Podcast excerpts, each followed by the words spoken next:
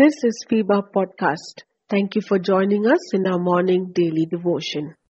I want to just give you a quick introduction about these names of God. God has He's got different names He He revealed Himself. But I just want to give you a small introduction.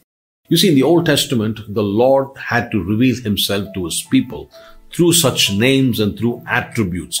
In a certain place, He would reveal Himself in one particular name. So the question is, why was He not able to reveal His whole potential?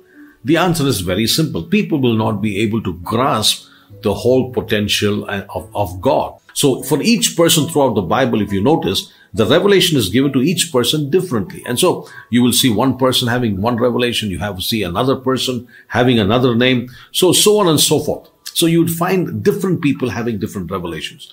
And so when you put all these together, you get a, a nice picture of who the Lord really is. But again, it's not complete. But in the New Testament, the Holy Spirit has dwelt amongst His people. He is dwelling inside you and dwelling inside me. And therefore, He can reveal Himself. Jesus can reveal Himself perfectly and entirely to us through His Spirit. The Bible says, yeah, the deep things of God are revealed to us by His Spirit.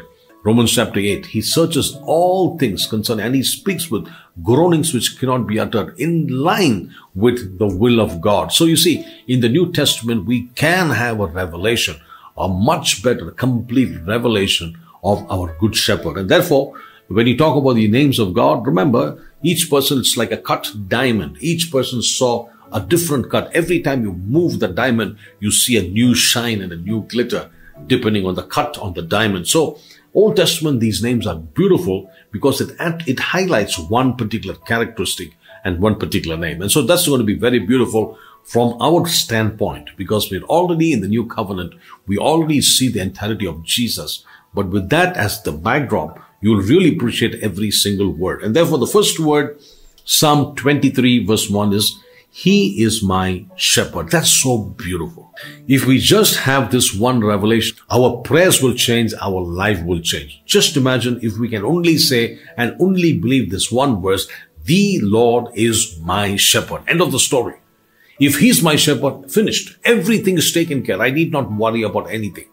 That's one powerful verse right there. So that word there is Jehovah Rohi. All right. And watch this. The psalmist makes it personal. He says, He is my shepherd. Today, let's do that.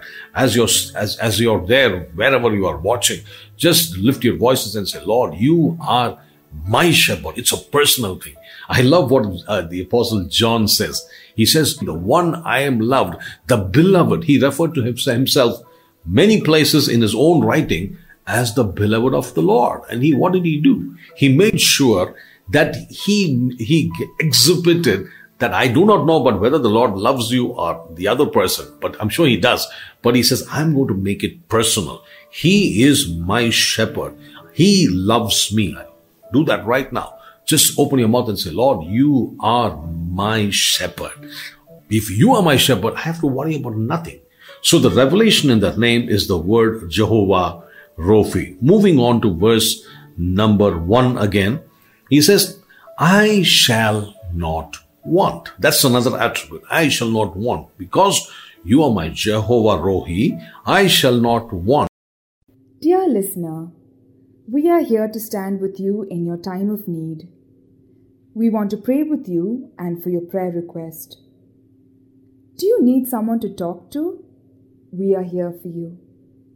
Call us or send a message at plus 91 636 425 2164 plus 91 636 425 2164. God bless you.